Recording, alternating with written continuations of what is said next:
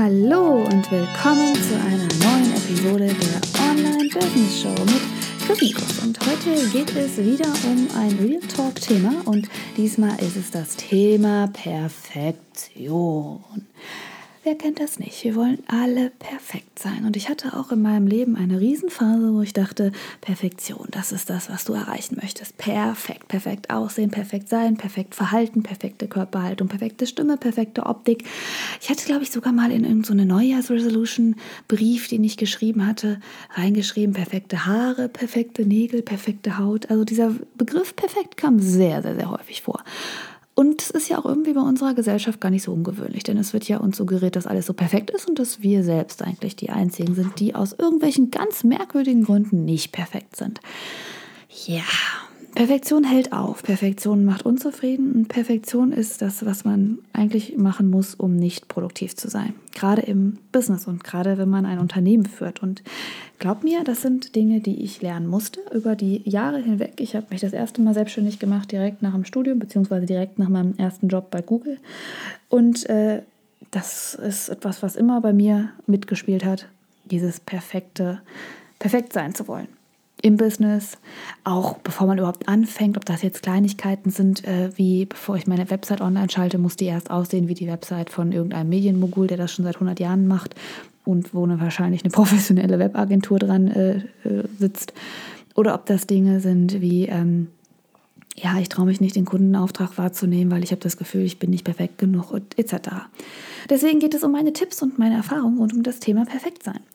Das Erste, was ich mich jetzt immer frage, ähm, ist, ja, welcher Bereich ist es eigentlich? In welchem Bereich möchte ich diese Perfektion haben? Denn da gibt es natürlich Dinge, in denen das vielleicht ein bisschen begründet ist und es gibt auch Dinge, in denen das absolut nicht begründet ist.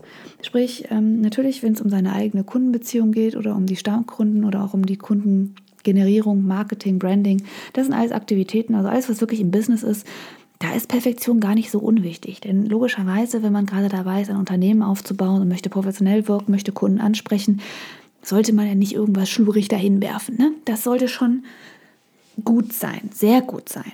Aber es muss nicht perfekt sein. Dann gibt es allerdings auch Bereiche, wenn man in einem Unternehmen steckt, die vielleicht dann doch eher perfekt sein müssen, wie zum Beispiel, dass man die Kontrolle über seine Finanzen behält, dass man die Buchhaltung richtig macht und die Steuererklärung richtig angibt.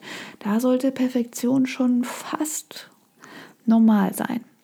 Dann gibt es auch Lebensbereiche, da kann man vergessen, perfekt zu sein, wie zum Beispiel das Privatleben, die Rolle als Mutter, eine Ehe, Freundin, Tochter, was man sonst noch alles so ist. Da geht perfekt sein nicht, weil der Anspruch und des, äh, des anderen anders ist und es gibt nicht, wie zum Beispiel bei der Steuererklärung, ein konkretes Regelwerk, nach dem man sich richten müsste, was dann sagt, ja, jetzt bist du eine gute Mutter, Ehefrau oder Tochter.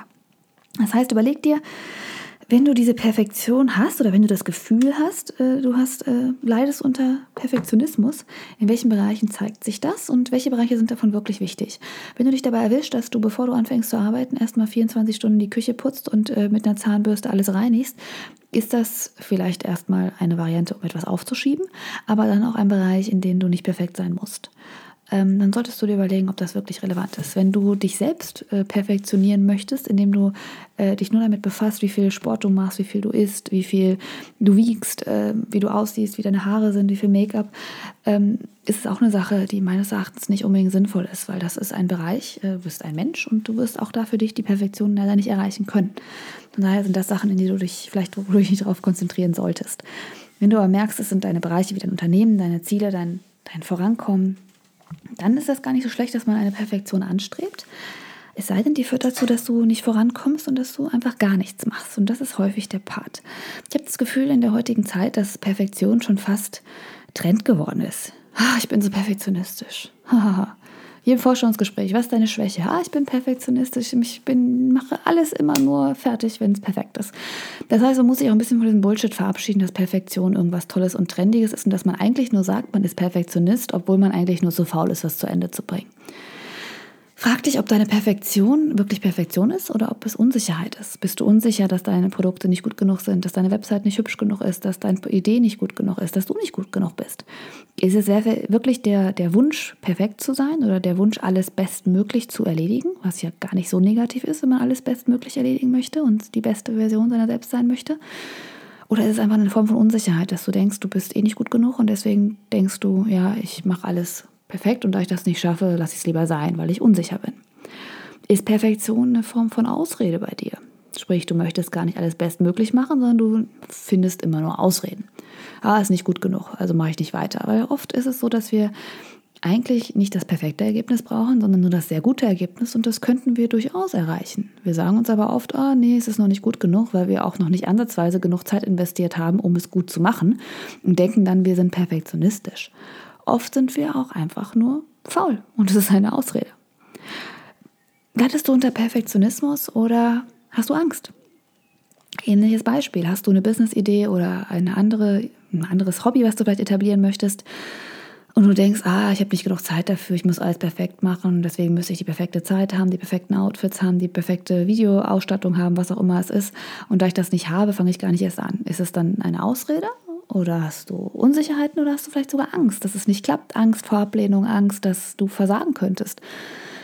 Also ist es wirklich Perfektion oder ist das einfach nur ein cool genannter Begriff, den du wählst oder was du dir einredest? Ah, ich bin so perfektionistisch, das ist nicht gut genug und deswegen fange ich gar nicht erst an, weil du eigentlich unsicher, faul, Ausreden suchst oder Angst hast. Das ist jetzt hart, aber das ist wichtig, denn ich muss sagen, ich bin eigentlich gar kein Perfektionist. Ich bin auch noch nicht mal sonderlich ordentlich. Ich hatte in meinem Leben mal sehr viel Zeit und das hat dazu geführt, dass ich diese Zeit investiert habe, um alles zu ordnen, weil mir das sehr viel Freude bereitet und zu organisieren. Ähm, ich würde mich aber auch nicht als Perfektionist bezeichnen. Ich habe jetzt keine krankhafte, kein krankhaftes Bedürfnis, Dinge zu ordnen oder perfekt zu machen. Ich hatte oft Situationen, da habe ich gedacht, das ist nicht gut genug, also mache ich gar nicht weiter, indem ich dann einfach Blogartikel nicht veröffentlicht habe, die halb weitergeschrieben waren. Aber ich muss auch ehrlich dazu sagen, dass ich vielleicht auch nur zehn Minuten investiert habe, um die weiterzuschreiben und nicht mal die Stunde, die nötig gewesen wäre. Das heißt, es war eine Ausrede. Ich war faul, habe gedacht, ach ja, nee, nicht gut genug, lasse ich lieber. Also bei mir, ich sehe mich nicht als Perfektionistin, ich sehe mich als Profi. Ich bin in meinem Business sehr gut und mache die Sachen sehr gut. Ähm, aber ich bin nicht perfektionistisch. Ob ich hatte eine Phase in meinem Leben und das hat vielleicht jeder, gerade am Anfang des Unternehmens, als ich noch keine Kunden hatte oder als noch keine Member hatte oder noch keiner etwas von mir verlangt hat. Wie zum Beispiel, dass ich einen YouTube-Kanal habe und die Leute denken, ja, da muss doch ein Video kommen. Wenn man diese Verpflichtung noch nicht hat, dann kann man auch leicht sagen, ach ja, ich lasse es doch mal. Ich bin ja zu perfektionistisch. Also von daher was ich dir empfehlen würde, damit du diesen Perfektionismus, ob er jetzt real ist oder eingeredet, mal lässt. Erstmal überlegst du dir, was das Worst-Case-Szenario ist, wenn du die Sachen, so wie sie sind, veröffentlichst. Wenn du jetzt wirklich schon seit Millionen Jahren an deiner Website arbeitest und du schon alles ausprobiert hast und du das Gefühl hast, ach, da fehlt immer noch was, überleg dir mal, was wird denn passieren, wenn du die wirklich so veröffentlichst.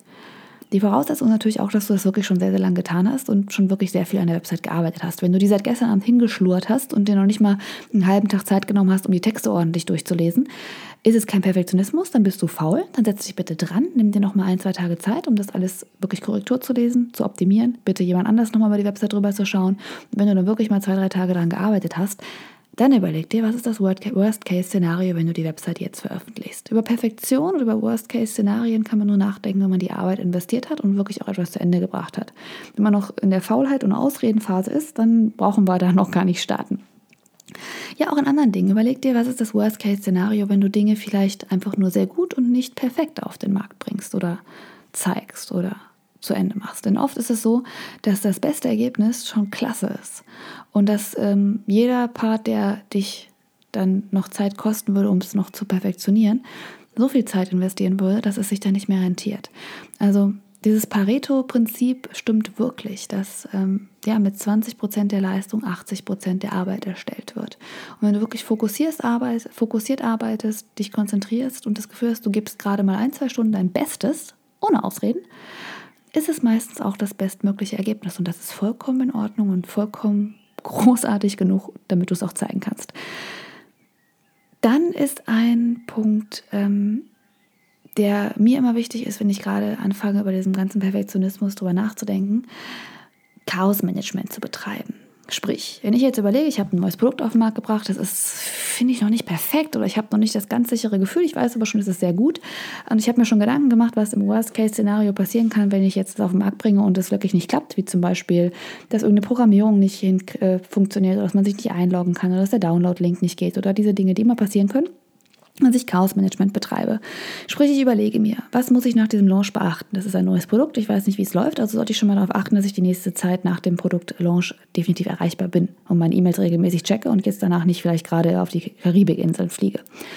Dann ist ein Chaos-Management-Part, dass ich mir schon mal überlege, was ich sage. Ich bin ein Fan davon, dass ich niemals sage, ja, das liegt an irgendjemand anderen. Wenn es an mir liegt, liegt es auch an mir und das gebe ich auch zu. Ähm, was ich auch oft mache, ist gerade bei Launchphasen, wie zum Beispiel bei der School of Happiness, äh, bei Produkten, die das erste Mal auf den Markt kommen, dass ich immer einen ähm, günstigen Einstiegspreis anbiete. Die School of Happiness hatte zum Beispiel einen Vorverkaufspreis, wird jetzt einen günstigeren Einstiegspreis haben oder hat ihn schon gehabt. Nee, hat ihn aktuell noch und wird dann teurer, je besser sie wird, ähm, wenn das ganze System funktioniert. Denn so kann man auch ein bisschen ja, die Schwierigkeit ähm, ein bisschen umgehen, dass dann jemand denkt, oh, da funktioniert alles nicht und dabei habe ich schon Premiumpreise gezahlt. Das sollte man erst verlangen, wenn es wirklich richtig gut ist. Das ist so meine Variante. Also überleg dir ein bisschen Chaos-Management-Tipps und das muss nicht businessbezogen sein, das kann auch auf dein Privatleben bezogen sein. Was kann passieren, Worst Case, und wie kannst du diesen Worst Case managen, wenn du das Chaos, was dann durch den fehlenden Perfektionismus entsteht, ein bisschen absenken kannst, damit es alles dann doch nicht so negativ ist.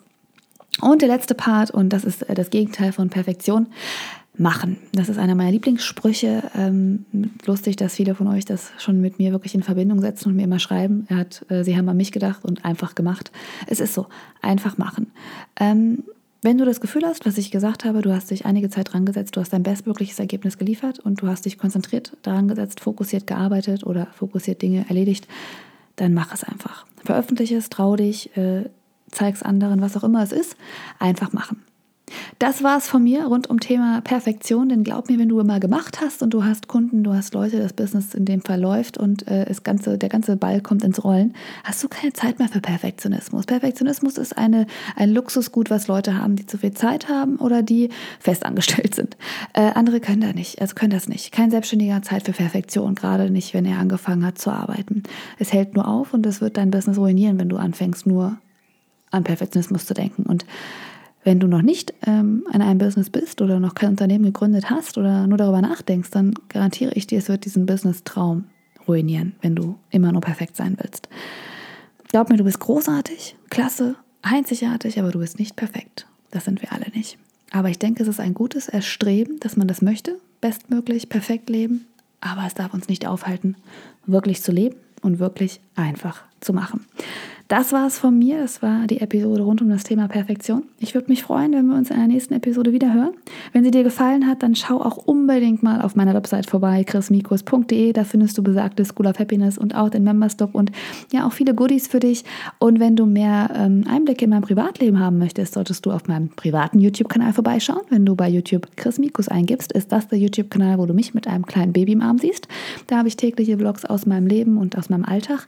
Und wenn du meine Business-Videos sehen möchtest, solltest du ebenfalls bei YouTube Chris Mikus eingeben und dann den Business-Kanal wählen. Ich wünsche dir alles erdenklich Gute und bis zum nächsten Mal.